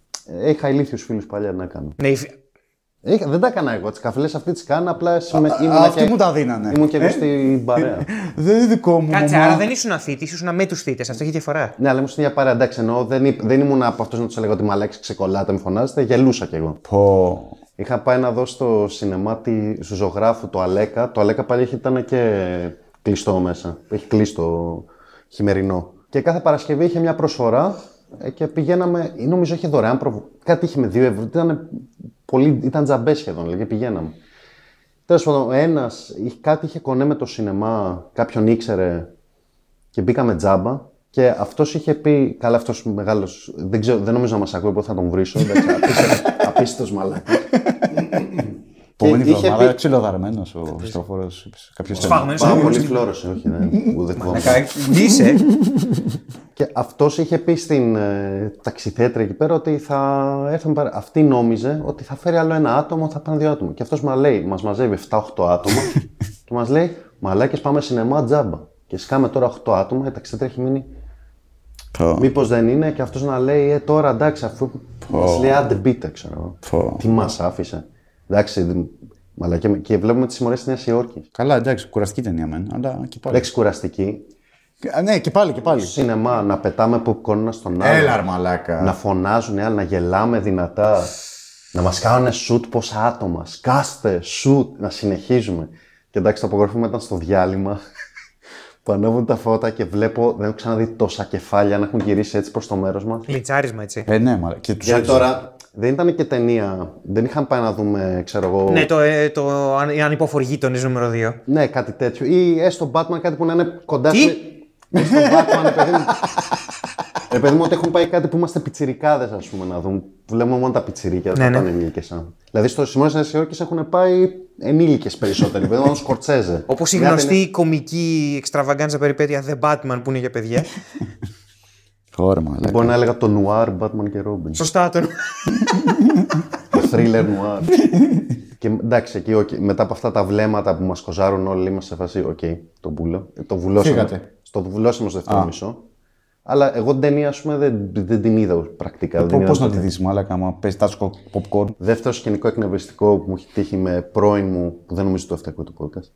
Παλιά είχε βγει το Mission Impossible 2. Μαλάκα, εντάξει, οκ. Που το θυμάσαι το Mission Impossible 2, έτσι; Καγκουροταινία. Με τη Χίμαιρα δεν είναι αυτό. Ναι, ναι. η οποία με ρώταγε όλη την ώρα στη διάρκεια της ταινίας τι συμβαίνει εδώ, γιατί το κάνουν αυτό και γιατί δεν καταλαβαίνω και γιατί το κάνουν αυτό. Και εγώ της λέω σκάσε, σκάσε, σκάσε, δεν αντέχω άλλο, σκάσε. δεν βούλω στο». και αυτή να επιμένει να με ρωτάει και να γελάνε μπροστά. Δηλαδή ήταν μπροστά η γελ... είτε- Επειδή μάλλον ακούγαν και εμένα που έλεγα σκόσο μου, δηλαδή, θα σου πω μετά, ξέρω. Προσπάθησα να τη εξηγήσω σε μια φάση και μου σε βάση δεν γίνεται, είναι τόσο απλό, δεν γίνεται, δεν καταλαβαίνεις. δεν καταλάβαινε.